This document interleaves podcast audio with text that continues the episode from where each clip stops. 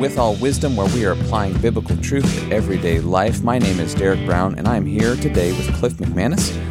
We are both pastors and elders at Creekside Bible Church in Cupertino, California, and professors at the Cornerstone Bible College and Seminary in Vallejo, California.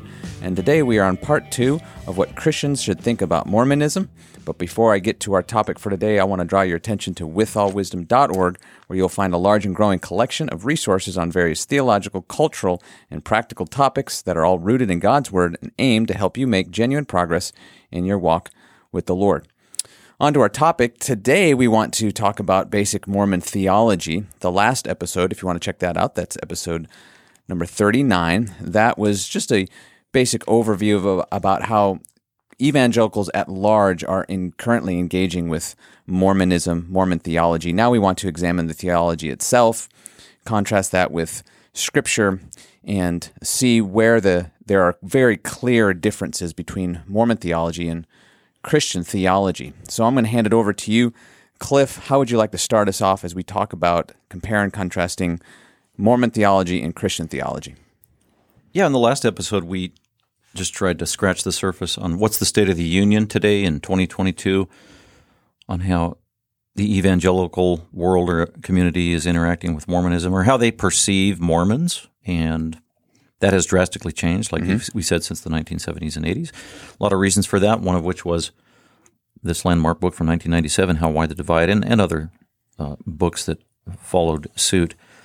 Uh, so things have drastically changed. This section, I wanted to now transition into the origin of Mormonism, a little bit of its history, and also its theology, some of their main theology. And then we can contrast it with what the Bible says as uh, people out there try, on both sides actually trying to downplay the differences between true historic biblical Christianity mm-hmm. and Mormonism, which is very dangerous. So yeah. we're trying to uh, draw a line of clear demarcation between the two uh, true one the true faith of the Bible, Christianity, and another a, a false religion, pseudo Christianity, if you will.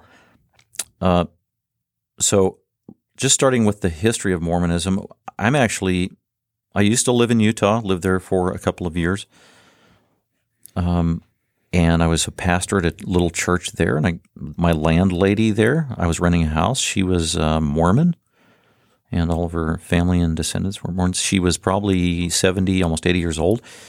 And she agreed to rent the house to me and my wife and our two kids. And she knew I was not a Mormon. She knew I was a Baptist pastor. And so she always called me. Anytime she saw me about once a month, she'd call me a Gentile. Gentile. That means you're you're not a Mormon. So that's how they. That's how they. Yes. You're either a Mormon or you're a Gentile. Yeah. So if you're not a Mormon, you're a Gentile. So it was a slur, basically. And she had no problem calling me that to remind me that I wasn't part of the one true church and that I could not reach a state of exaltation because mm I was not a Mormon. So that was her view. But anyway, that was uh, when I was living in Utah there, and I got to know a lot of Mormons. And so that was back in the 90s so I became familiar with it. So I just want to share a little bit of its history, and then we could talk about its theology, and then uh, Derek, you can chime in too on how their theology is so different from biblical theology. But just with respect to uh, Mormon history, I want to share a couple. Of, oh, what I was going to say is, so I lived in Utah, and now uh, coming up real soon, I'm going to actually lead a eight day short term missions trip to Utah with some folks in our church, and we'll spend about a week interacting on the BYU campus, talking to Mormons uh, and other folks, maybe some street evangelism.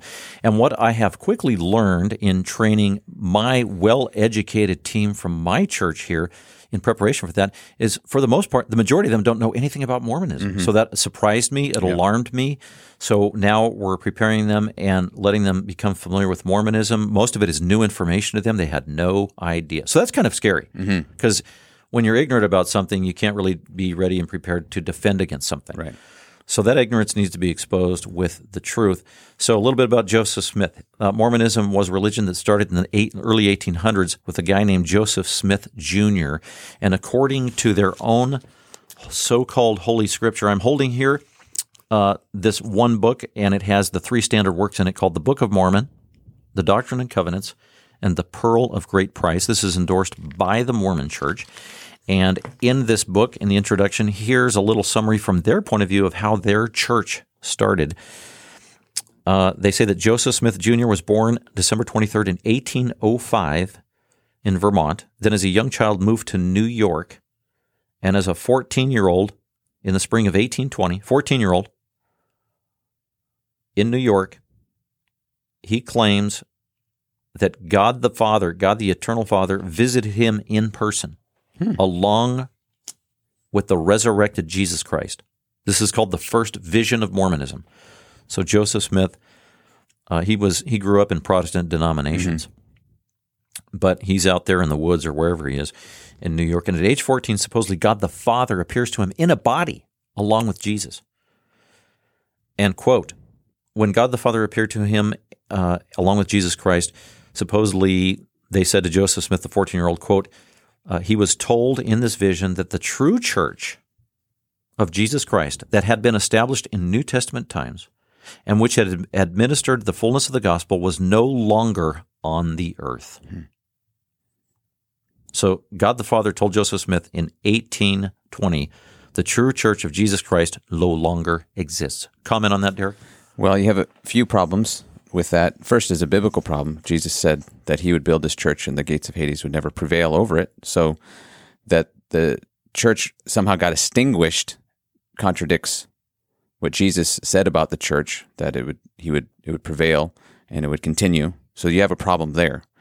And then any knowledge of church history tells us that the church it through its uh, though it has foibles here and there has continued the gospel has been preserved throughout the ages and the the church has continued uh, throughout the ages and up to that point. and in fact during that time up to that point there had been uh, just prior to that, a few decades prior to that, you'd had the Great Awakening, and some of our favorite preachers and teachers during that time, teaching and preaching and writing, and so there's there's plenty of Christianity happening.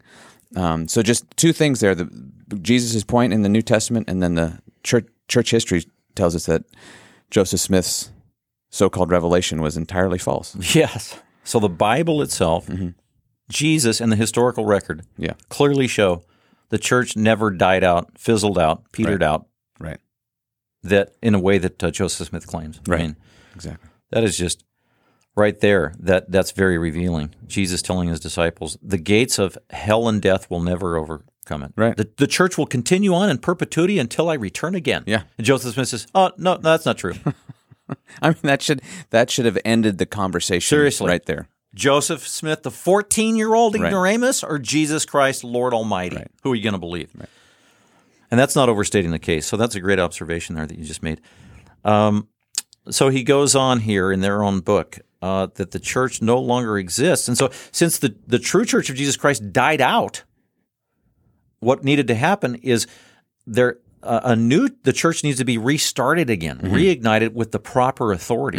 So in the next paragraph here, it says, "In the course of time, Joseph Smith, the teenager, was enabled by divine assistance to translate and publish the Book of Mormon from supposed Egyptian hieroglyphics. In the meantime, he and some other guy, uh, Oliver Cowdery, were ordained to the Aaronic priesthood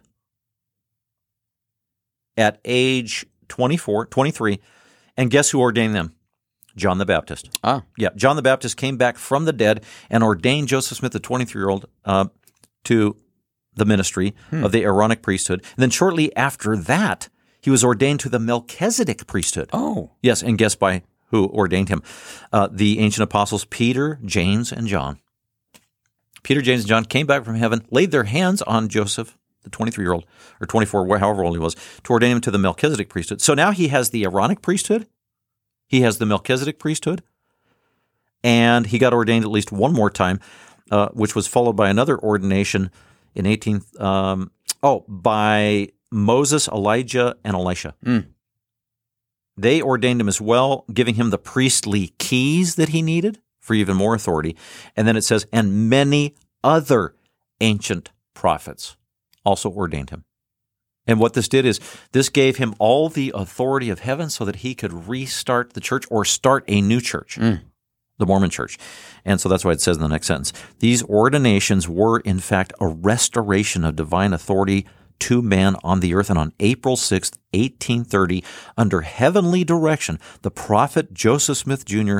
organized the church, capital C, and thus the true church of Jesus Christ is once again operative as an institution among men.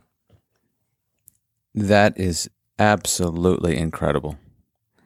The fact that uh, what it indicates is that just that this was embraced um, early on indicates that people that were embracing it had a, a woeful ignorance of Scripture, which teaches that at, at basic the Aaronic priesthood is over and done with because that was part of the old covenant that has been fulfilled in Christ, and that there's only one person who is part of the uh, Melchizedek, Melchizedekian priesthood, and that's Jesus himself. Yes. And that is in fulfillment of the old covenant, which has been now set aside. And so, just that basic knowledge of the Old Testament and the book of Hebrews would have given people great pause as to these so called revelations. Yeah, so you've got complete, absolute, abject biblical ignorance going on Yeah. here on the part of not just Joseph Smith, but the people who bought into this. Right, exactly. Right. Yep. And then, uh, yeah, complete total ignorance of the Bible, but also I think in the spirit of the age during that time in New York and in the United States in that area, where there was a great re, uh, religious zeal and fervor. Uh, and like Timothy talks about, where there was a religious zeal, but it wasn't according to knowledge. Yeah, it's right. it's like in a vacuum, and they don't Yeah. know the Bible, so they're you know you're falling for everything, like a child tossed to and fro. Mm-hmm. And we know from uh, United States history there was all kinds of snake oil uh, counterfeits going around, selling this, selling that, false religion. Yeah. Uh, and Joseph Smith was just one. Yeah, that's a really good point. In, the, in terms of it fit within the social and historical cultural context that he could gain the a hearing. So that that's an interesting point. Yeah, and he does this as a a teenager and actually in his early 20s. So he's very persuasive. And we know historically that he was a very charismatic, Yeah. persuasive personality. So he did have a natural aptitude and giftedness to pull this off. And a lot of creativity and uh, probably some satanic um, help on his side Sure. from behind the scenes in the angel or the yeah the angelic realm, demonic realm Demonic realm. Yeah. Uh, counterfeiting as truth, and people were falling sway to this. And then, so over time, then he ends up writing his own so-called uh, scripture. Um, and like you said in the last program, you were right. The assessment early on of Mormonism, and especially of Joseph Smith early on, he was critical of the Bible at the time. In his day, in the 1830s, 1840s, the only Bible they really had in English was the King James Bible. That was it. Right. Uh, and he was familiar with the King James Bible, although he wasn't very educated uh, in a formal sense. So he knew here and there, but he didn't know the Bible in context. He didn't know the whole Bible. That's why he made a lot of major blunders. But he was familiar with the King James Bible, uh, and he he used that to plagiarize and make up the Book of Mormon. Then he came up as time went on, and his religion began to grow, and his following, and he began to amass disciples and assistants to himself. Then he started making other scriptures to add to uh, the King James Bible and then the Book of Mormon. And then he came up with what was called the Doctrine and Covenants.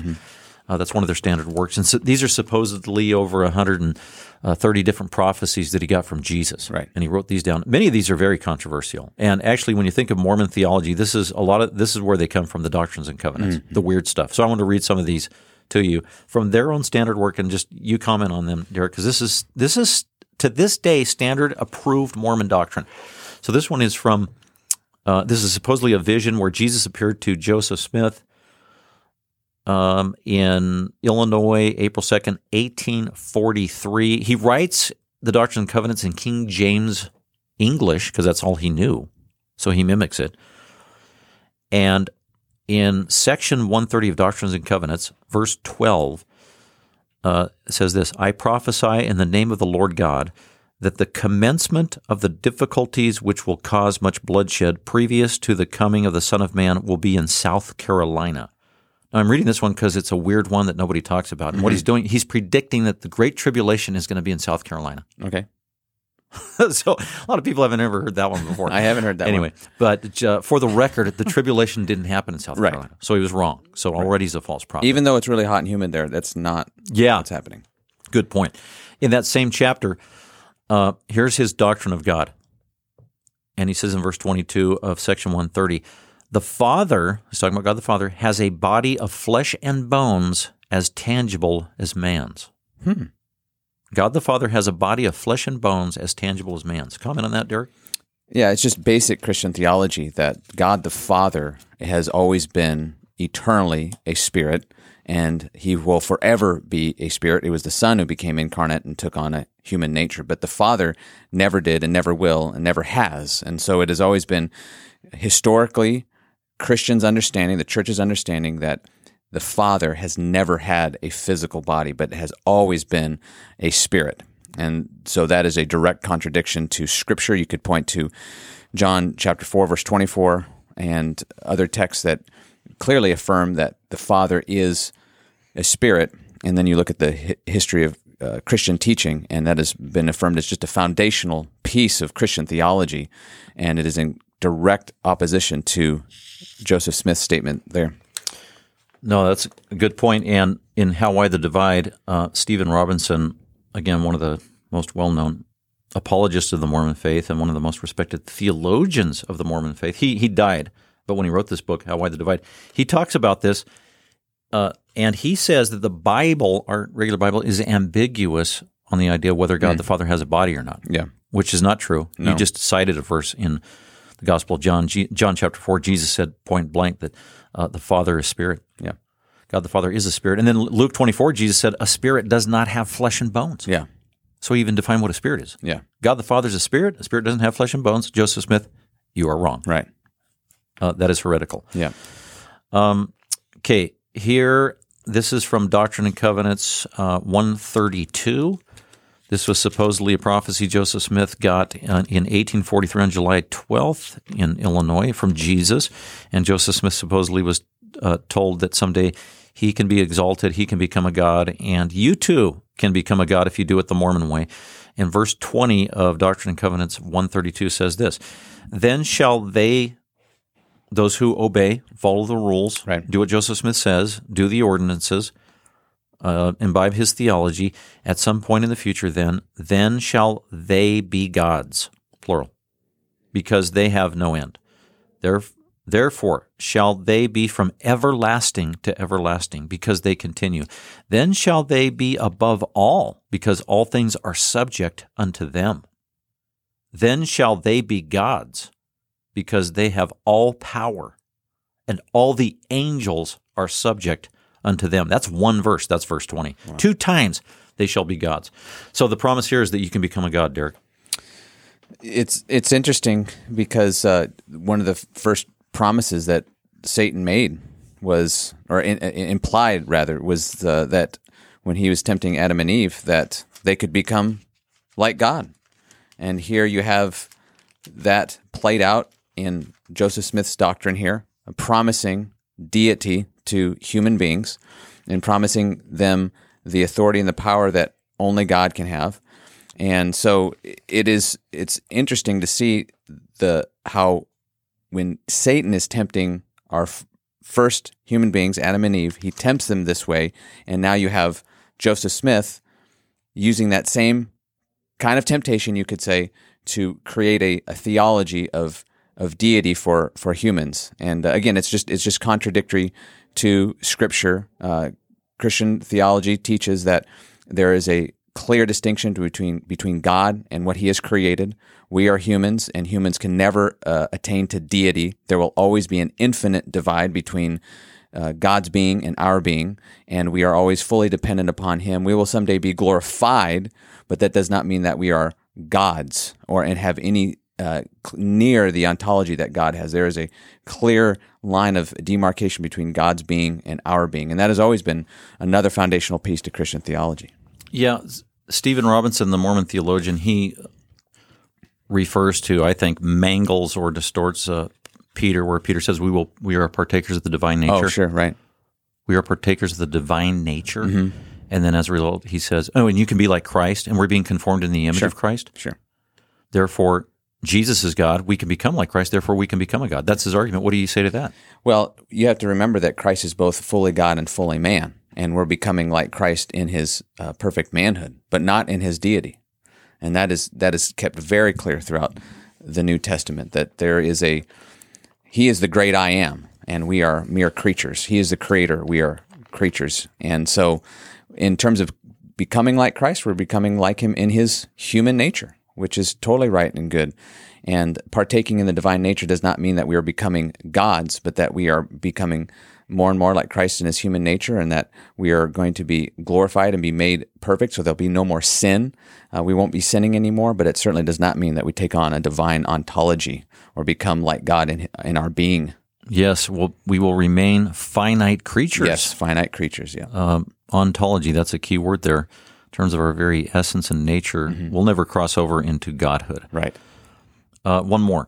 This is Doctrine and Covenants 130. Boy, 132 of Doctrine and Covenants is a doozy because it's got all this stuff in it. Going later on in the chapter of Doctrine and Covenants 132. This is the doctrine of polygamy. So let me just read, Derek, this little excerpt here for you that establishes the Mormon doctrine of polygamy, where supposedly Jesus said to Joseph Smith, Doctrine and Covenants 132, starting in verse 32, Go ye therefore and do the works of Abraham. Enter ye into my law, says God, and ye shall be saved. So do the following and you will be saved. Right. Supposedly. Well, what is that? What's he supposed to do to get saved? Verse 34 God commanded Abraham, and Sarah gave Hagar to Abraham to wife. And why did she do it? Because this was the law. And from Hagar sprang many people. This, therefore, was fulfilling, among other things, the promises.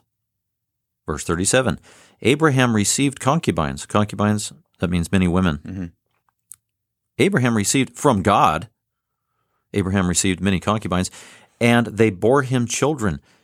And it was accounted unto him for righteousness, because they were given unto him, and he abode in my law, says God.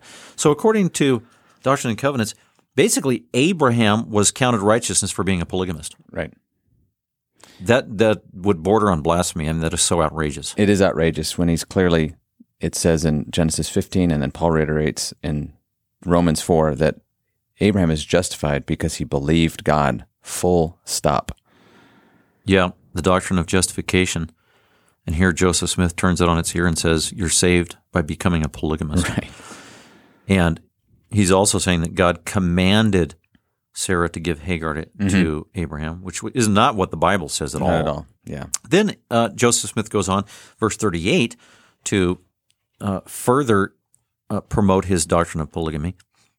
Did I say that probably at this time he had over 40 wives?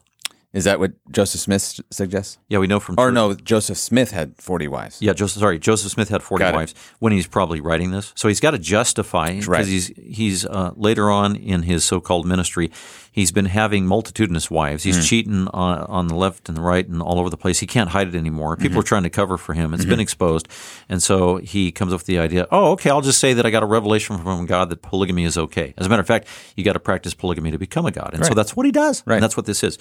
And so he finds polygamy in the Bible. Which is true. Polygamy is in the Bible. Yes. As a matter of fact, believers practice polygamy. Mm-hmm. And he mentions them. Abraham had more than one wife or mm-hmm. cheated on his wife. That's true. Uh, as did David, had at least nine different wives. Right. Solomon had a thousand women in his life, and that's who Joseph Smith is referring to here.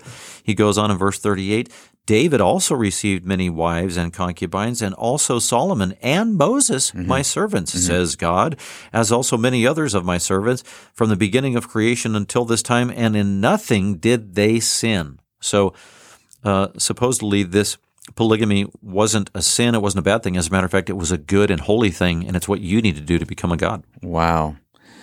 That's just such an outrageous reading of this the whole Bible, really. I mean, polygamy was something that God allowed in certain cases, but never did he approve it. In fact, you've made a point uh, to me before that God always actually punished and brought discipline to his people when they practiced polygamy. So he never affirmed it. In fact, you go back to Genesis, Jesus' point that marriage is between one man and one woman. Uh, you see that in Genesis 2. Jesus affirms it in the Gospels. And then you come to the New Testament, and elders are to be men of one wife because this is this pictures what God has designed. Uh, Jesus has one bride, so marriage in Scripture is always to be monogamous: one man, one woman. And God, in some cases, allows polygamy, but He never approves it. And like you've said, I've heard you say before, not only that, but He actually disciplines His people for practicing polygamy. Yeah, and Joseph Smith here in Doctrine and Covenants is commending Solomon for having all those wives Right. when actually Deuteronomy 18, Moses, or Deuteronomy 17 says this. Deuteronomy 17, verse 17, God said to Moses, In the future, when you have a king over Israel, this king shall not multiply wives for himself, Mhm. or else his heart will turn away. So uh, God clearly prohibited polygamy and Yeah. accumulation of wives. Yeah. Once again, showing that Joseph Smith was wrong. He was a false prophet, and the Holy Scriptures of Mormonism, they're not holy, they're erroneous. Exactly. And this goes back to something we said earlier that this that an ignorance of scripture is what enables people to embrace this kind of teaching. Because knowledge of the narrative of Abraham, knowledge of what scripture teaches about marriage and the beauty of it and the way it's supposed to be structured, what scripture teaches about polygamy itself and the practice of it and what God taught Israel with regard to its kings. If you have knowledge of the scripture in this way, then you hear Joseph Smith's teaching and you recognize immediately that it's wrong, that it's sinful, that it's evil. And like you mentioned, that this is merely a justification for him to continue in his sinful practice of multiple wives and adultery. Yeah, Joseph Smith had over 40 wives. Some of those, several, maybe two or three, were 14 years of age at the time. He was really a scoundrel if you study the history of Mm-hmm. Yeah. Joseph Smith. He would be in jail. He'd Yeah. be on Megan's list today Yes. as a, just a criminal and a really a gross pervert. And uh, and that's exactly so. We want to in the next episode. We want to now take these topics that we've discussed: the theology of Mormonism, the state of Mormonism in relation to how it's engaging with evangelicalism and how evangelicals are engaging with Mormons. We want to take that plus the theology we just talked about and now help you to evangelize Mormons because likely either you've had a Mormon knock at your door or maybe you knew a Mormon at your work or you will in the future. Uh, probably going to happen if it hasn't already. And as a Christian, you need to know how to share the gospel with them effectively and what to talk about. So that's what we want to talk about in our next episode how to evangelize Mormons in a way that is gracious, but truthful and effective. And until that time, I encourage you to check out withallwisdom.org. And I also encourage you to keep seeking the Lord and His Word.